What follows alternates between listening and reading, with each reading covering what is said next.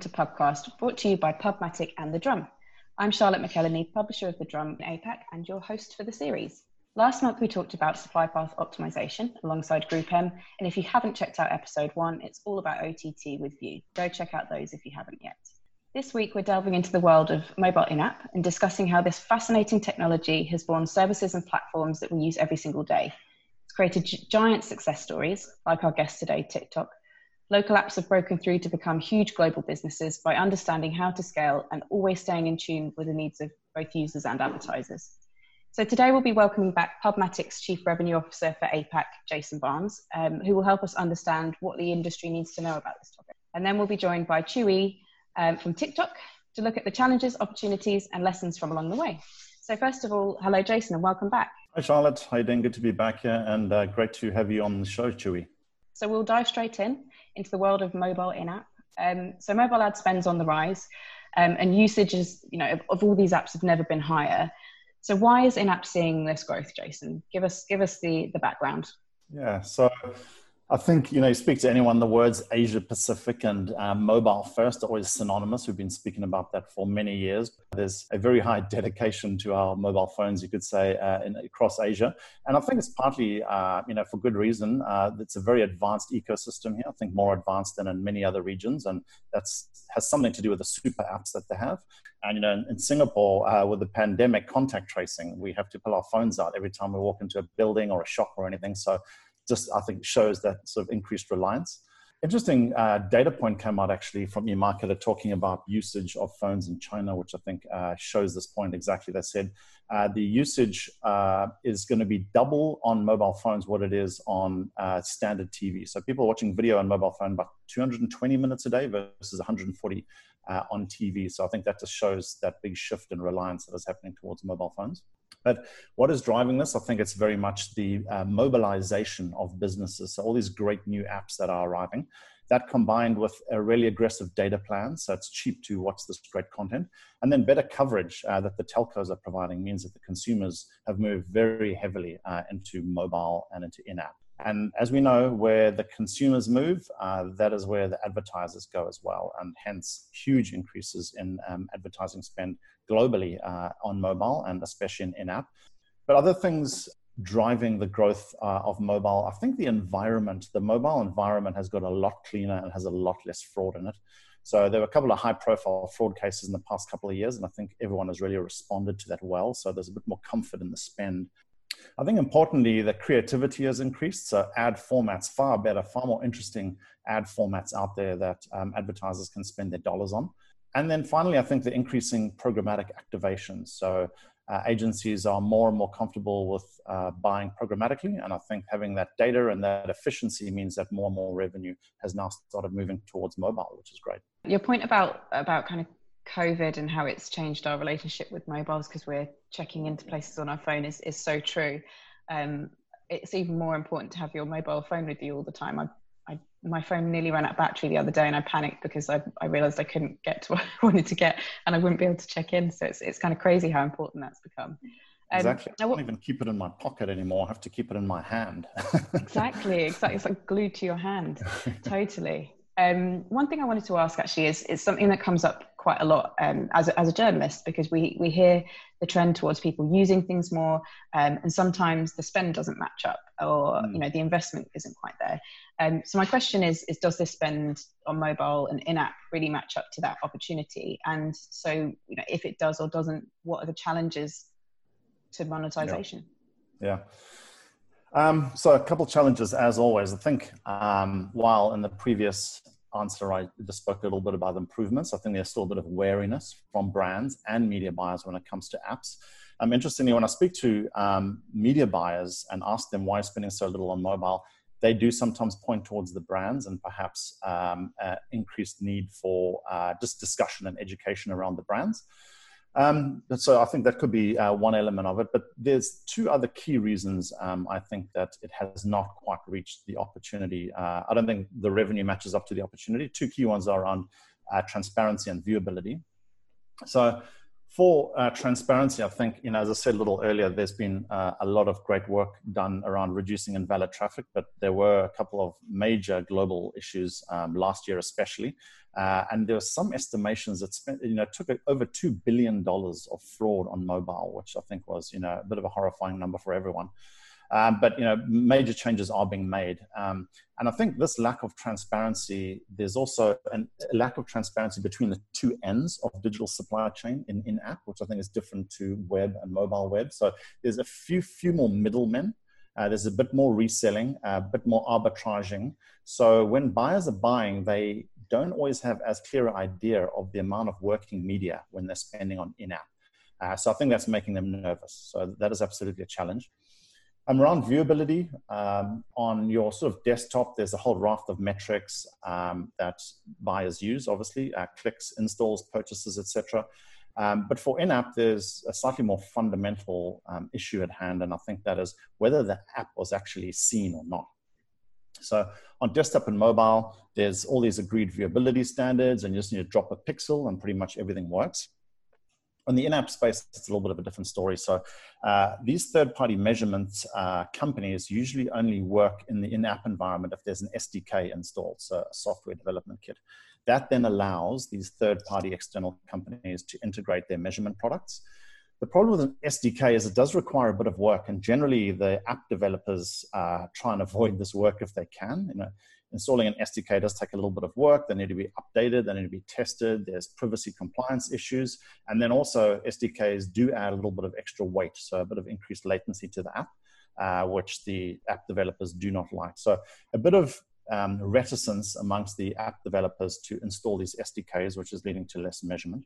So I think those are key uh, key factors there. I think performance is another one, just around uh, cross device and trying to follow the user journey. Um, so uh, cross-device graphs are out there, and I think they can help. But it is definitely more difficult uh, on the in-app environment than it is in other environments. So I think that's definitely one of the challenges. And yeah, the spend has certainly not matched up to the opportunity.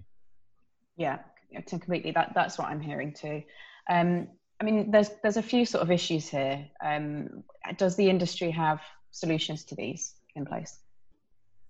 Uh, yes. Uh, yeah, yes and no. Uh, as always, everyone's uh, working pretty hard on it. So, uh, mobile web and, and desktop, yeah, huge strides. And, and, this is sort of a bit of a theme through a couple of my answers here.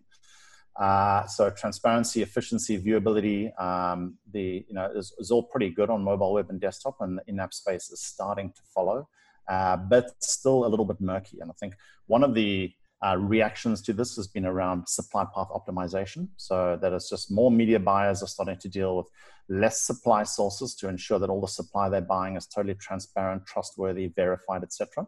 Uh, and this is certainly playing now very strongly into the in-app space. So it's not really a technology, but it's an industry initiative, I think, that is uh, leading to improvements in this space. Uh, but other things, uh, you know, that publishers can do, uh, the IAB Tech, Tech, Lab, I think, is doing some fantastic work in this area. They recognized this a while ago. They launched their uh, Open Measurement SDK in 2018, I believe it was, and this has become uh, quite widely available. And it has viewability trackers from multiple vendors in one SDK. So you still do have the SDK issue where app developers are not always keen to install them, but this is a global um, SDK uh, with all the measurement vendors locked into it. So it solves that problem for them. Uh, the Tech Lab also launched app-ads.txt. So that's the app equivalent of ads.txt. So this starts making that app ecosystem a lot uh, safer and a lot more transparent for buyers. So I think that's been good. Uh, I, I, saw some data, I think, from Pixalate a while ago saying the adoption has been in the thousands of percents, but that's obviously coming off zero. Uh, but it is uh, massively increased, which I think is fantastic. Um, and then other things out there is obviously um, inventory, uh, fraud quality software. I think that that's something that everybody should be adapting, uh, adopting, sorry, uh, just to ensure that all the inventory is clean, buyers are um, confident in the fact that they can buy it. And then uh, one other and final point I'd make, I guess, is, uh, is sort of fairly technical, but this is around publishers ensuring that all the parameters, that have all the parameters passed in the bid stream to buyers. So uh, the beauty about in-app is it actually has very rich data, richer data than any other platform. But it is not always switched on, so uh, the data is not always passed through the bid stream. Uh, therefore, the buyer can't always identify the user or the environment that they're in or the context, which means that they don't pay as much money for it. But when these parameters are turned on, it's a very, very data rich environment for buyers, and therefore they pay more for it. Yeah, I mean, one of the themes I guess that comes through with every conversation I have with with brands and agencies is just access to that that kind of rich data. So I can imagine that being yeah. a pretty high selling point. Um, so what's the, before we move on um, and bring in Chew Wee, what, what's on the horizon for an app, and what sort of innovation should we be keeping our eyes on? Yeah, um, you know, exciting space. So so fast moving, lots of different things. Always difficult to keep up with it. But one that I think is going to probably make the biggest impact is a very much a macro factor, and I think that's the advances with 5G and the introduction of 5G. So uh, I think there is going to be huge uh, performance leaps uh, for that user experience on mobile. I mean, in our lifetimes, we've moved sort of from 2G uh, to 4G, and now we're seeing 5G. So it's moving so fast. But you know, you think about uh, that amount of bandwidth now available, uh, high definition, high definition media, certainly on the horizon. So the whole entertainment experience. Um, I think interactive technologies, um, especially for things like mobile gaming, um, I think is huge. Uh, there's areas like e-learning and e-medicine that I think will be able to develop further uh, with so much bandwidth. So I think a huge amount uh, of opportunities. I think when 5G uh, really hits home, which I think it is going to soon, I think it presents advertisers with um, a great amount of creativity as well. Um, so I'd say that introduction of 5G is probably the one that I'm looking most forward to. Yeah, I mean, if the opportunity isn't being realized by brands and, and businesses yet, the fact that that's coming in, you know, spells yeah. even more of a, a, reason for people to be kind of looking at this really. Yeah, so thanks for definitely. giving us a view on um, on those trends. And you know, it sounds like this is something that everyone should be kind of keeping an eye on. Um, so I want to introduce our, our guest speaker so we can dive a little bit more into this opportunity.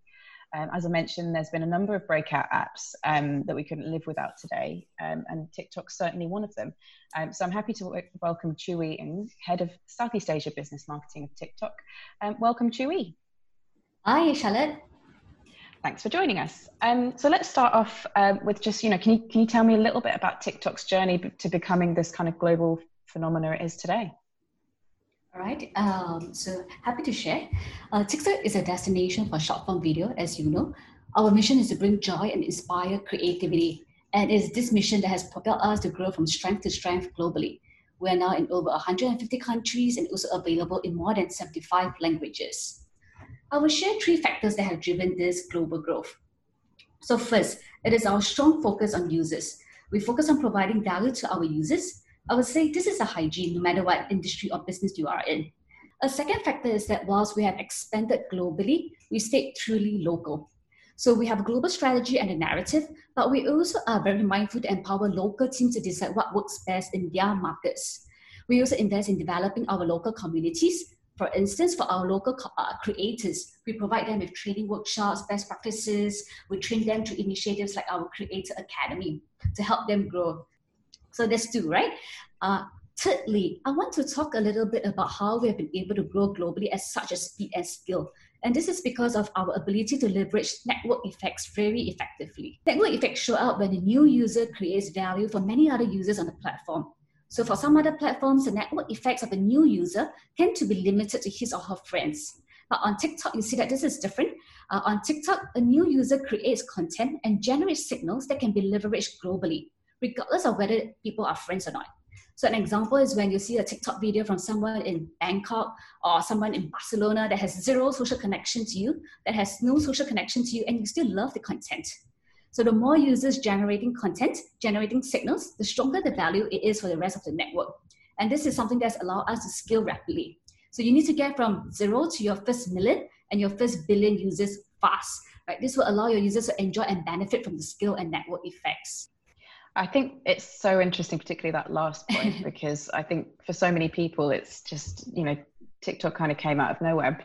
And particularly, I think, you know, thinking of people during lockdown, the, some of the, the things that you're talking about with that local effect, it's allowed people to kind of connect to, to other people all over the world through all sorts of interests while they've, they've been at home. So I think it's been interesting to see that growth given the, the situation mm. we've been in. Um, so my next question is just about brands. Mm-hmm. You know, how do brands get involved on the platform now? Is it through advertising or, other routes? How does that work? Right. So uh, brands have always been a key part of the TikTok community. So, and in fact, I would say TikTok is perhaps the only platform that you can see right now where users actually expect to see brands and want to see brand while they consume content. And advertising is the key solutions that we offer to brands. So we offer uh, businesses and brands full funnel ad solutions to meet a range of business objectives, whether it's raising brand awareness and engagement, whether it's driving app installs, or whether it's increasing online and offline sales. So what I do want to emphasize is that across all of these advertising products, whether it's a hashtag challenge or the branded effects, uh, participation is very much in the DNA of the TikTok community. So we see an interesting phenomenon on TikTok where there is a shift in consumer behavior from passive viewing, uh, passive consumption to active engagement and active participation, right? You have your users, your consumers participating in the storytelling of your brand. And in some instances, like our hashtag challenge, your consumers are actually the ones who create the ads for you. So on TikTok, it's not just about like, comment, or share. It's about joining, it's about participating. So uh, you actually get consumers spending about 20 to 30 minutes of their time creating con- content with your brand, building a relationship with your brand. So I would say many brands globally are already on TikTok using it to drive different business goals. Globally, we have brands like Coca-Cola, P&G, Samsung, Apple, Burger King, and so on. Uh, in APAC, we have brands like Grab, Kia Motors, Uniqlo, Bukalapak, Shopee, uh, and so on. Awesome. Yeah. All, all, all pretty much household brands, right? That all people I recognize. And I think it's interesting mm. how much time people spend with the ads, actually. I think that's something that will always resonate with, with brands is kind of hearing you know, how much time people are spending with their ads. And that brings me on to just sort of bringing Jason in here, actually. So what are the apps you know what are the options in, in terms of monetization for apps is is advertising one of the best ways to go well, I am slightly biased there, Charlotte. I have to admit, I uh, love advertising. True. We love advertising. so, so, yeah, advertising, absolutely. I think you know, advertising is still the dominant uh, monetization uh, form on the internet. So uh, there's more companies use advertising than any other form. But I think um, you know, micro purchases and subscriptions are certainly growing, and I think in app there's some great, uh, uh, very well integrated um, transaction mechanisms that make it very easy for people to spend within apps, which I think is great. I think advertising is still very dominant, uh, and certainly I think the first thing that most app developers should be looking at. However, I also believe that uh, having multiple revenue streams is vitally important as well. So um, I think all app developers should look at multiple revenue streams, but I think there's certainly a great demand from brands and from advertisers to be appearing on quality apps. So no reason that that uh, should not be looked at first, I think, for most app developers and publishers. Yeah, I think I think the advice to have multiple revenue streams is is just generally sound advice for for hmm. publishers mm. sort of anywhere really. Um, Chew Wee, I'm going to come back to you actually. I want to know a little bit more about the journey for TikTok in, in terms of monetization, because I think although you've very quickly grown to this size and a lot of brands are aware of you now, it's all quite recent, really. So it'd be interesting to hear kind of what that journey's been. Right. Um, this journey has been like being on a rocket ship with the speed and scale of our growth. So, building on what Jason has shared, so our primary revenue generation model right now is from advertising. So, and as an advertising platform, we celebrate creativity and blend the art and science of advertising. So, what we have really done uh, on our monetization front is to lower the barrier of entry for content creation and for advertising. Right? We democratize creativity. We make it really easy for anybody to create great content, creative ads, because we believe that no one has a monopoly on creativity. Whether you're a small business or a multinational brand, you can use TikTok to succeed as long as you're telling authentic stories and engaging collaborating with our community. Throughout this, our philosophy is to bring joy and to provide value for our community, right? And this community makes up consists of users, creators, and brands, right? For users, we focus on delivering personalized and joyful content. For creators, we enable them to build good content by providing them with tools, training, best practices. We match them to brands uh, for monetization opportunities like the TikTok through the TikTok Creator Marketplace. And finally, for brands, uh, for advertisers and agencies, we focus on delivering results, whether you're a big brand or a small business.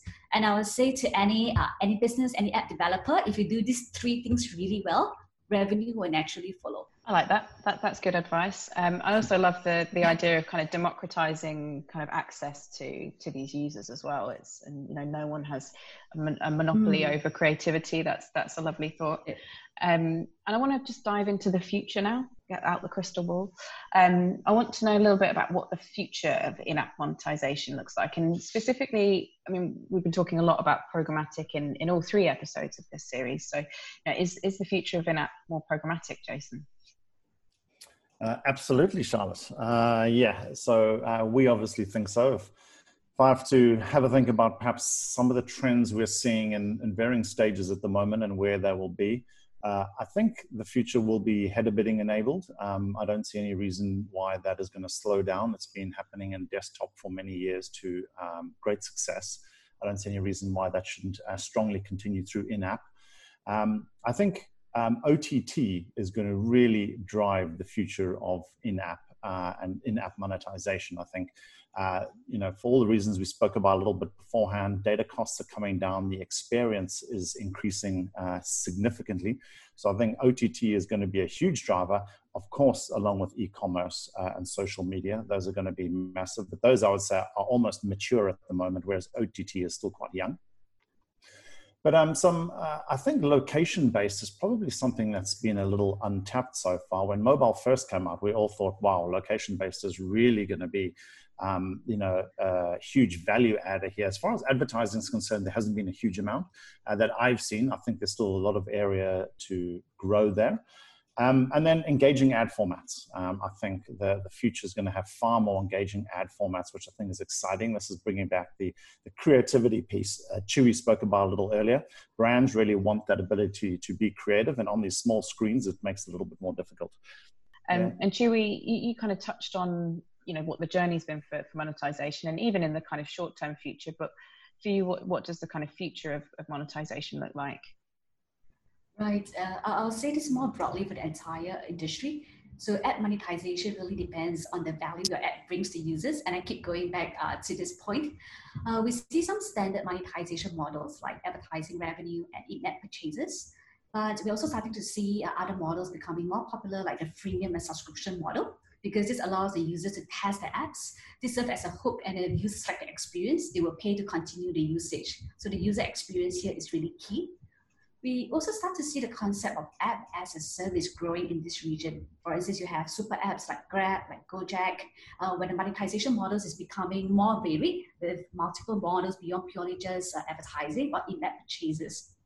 So uh, we do see this means a couple of things that uh, that the in-app economy designs have become a lot more robust. So there are multiple and varied monetization models. So ad de- developers need to ask themselves where the point of entries might be for their consumers, which areas tend to get people to convert and pay, and then make sure that they have a strong system to bring it all together. I talk a lot about value uh, because the exchange of value is truly important users are getting more and more picky about how they spend their time, and with limited time, ads must find ways to continue to engage their users with stronger content of value. So uh, our suggestion to app developers is stop looking for just whales. So it is typical uh, in-app uh, purchase games, for instance, to do that. But as people become more mobile first and they're getting more used to making payments via mobile, a user who was never a whale, who was never a paying user, might just convert going forward. Similarly, for advertising, right? A user who is watching your ads, viewing your ads are, are valuable if they're generating revenue, regardless of the demographic or income groups. So our suggestion is to not to be afraid to innovate and experiment, continue to test, iterate, and enhance with different monetization models, so you get to know your users better over time and know what works better for them. Mm.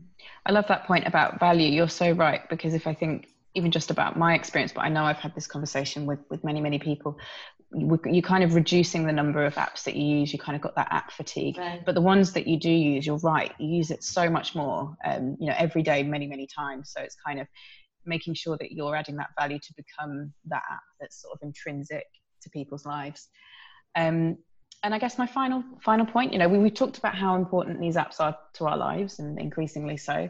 Um, but there's still that kind of gap in in, in investment. Um, so, what can apps do to attract more brand investment? Uh, Jason, I'll go to you first. Good. Um, yeah, so I think you know, listening a lot to brands and agencies uh, speaking, I think that the environment that the apps create uh, is absolutely critical to attracting brand advertisers you know they really want you know not too much clutter you know great navigation you know strong and creative ability to get their messaging across i think if i was a publisher right now, an app developer, I'd really focus on trying to create the best possible environment I can for brands. I think that is really a starting point. Um, obviously, the consumer as well is a is is the first starting point, but I think uh, from that follows creating this very very strong environment for uh, brands, and they're quite clear on the things they like, and that's what I mentioned a little about. You know, no clutter, you know, good navigation, uh, good creative execution. Um, but another area I think uh, for apps to have a look at is flexibility around their monetization methods. So um, for brands, I think brands are spending in multiple different ways now. A lot of it is programmatic, a lot of it is direct. I would just say, um, as an app developer, try and make it as easy as possible for a high quality brand to spend money on your website, uh, on your app. If you do that, I think you've you know, taken some of the fundamental steps towards becoming successful. Absolutely. And Chew Wee, what, what are your thoughts on the same questions? How do we how do we get more brands investing in, in mobile in app? Right. Uh, I would say go back to the basics. It may sound simple, but it's really difficult to achieve. And it boils down to this delivering value, delivering value to both your users and to the brands. Uh, I spoke a bit about this uh, earlier, uh, but what I really want to share and emphasize here is that brands are looking for results, right? They want to see performance, they want to see results, whether it's increased brand awareness, whether it's increased sales, and apps can deliver these results typically through quality traffic and user engagement on their platforms. Contrary to popular belief, I do not think there is any conflict between having more brand investment versus having a positive, useful experience. In fact, on TikTok, users actually want to and expect to see brands when they are consuming the content. I would say the key here is to be able to connect brands to your users in a way that adds value for both parties. Um, on TikTok, we have been able to do this by building a community and enabling the collaboration amongst brands, users, and creators. Right? You see marketers working alongside our users and creators to jointly create content, reinvent trends, participate in trends together. Uh, overall, there are hits and misses in the industry. Uh, we have examples like native ads or recommendation engines, uh, where different players have tried different ways to achieve this in the past. I would say the success formula is not static it evolves as user habits, consumption habits evolve. And I really love to see where the industry is headed on this front. Absolutely. Um, well, that brings us to the end of, of our chat today. I've learned a heck of a lot about um, in-app and the, the, opportunities, and hopefully everyone else has too. Um, so thank you to both Jason and Chew Wee for helping us find out more about this, and thanks to the listeners for tuning in today.